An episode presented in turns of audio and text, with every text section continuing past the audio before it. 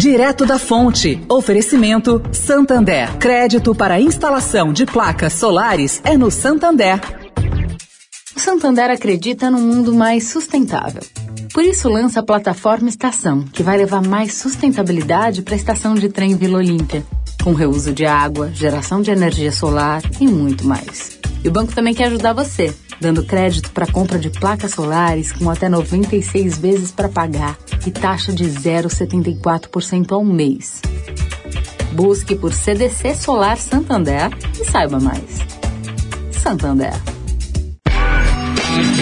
Direto da fonte, com Sônia Racy.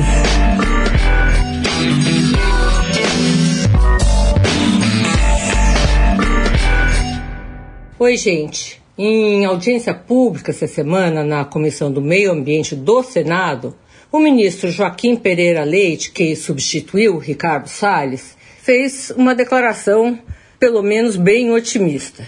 Ele disse que o desmatamento em esse agosto, teve redução de 30% em relação ao mesmo mês do ano passado. Se bem que um mês só não é uma comparação, mas é um avanço. E ele também anunciou que ele quer antecipar a meta de zerar o desmatamento antes de 2030, como estava firmado e combinado.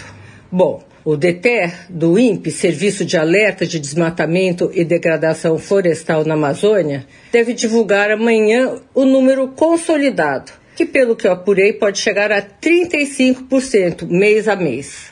Pereira Leite contou ali também que o governo está ampliando o orçamento da pasta em 250 milhões de reais e também vai contratar mais 700 homens para a Força Nacional.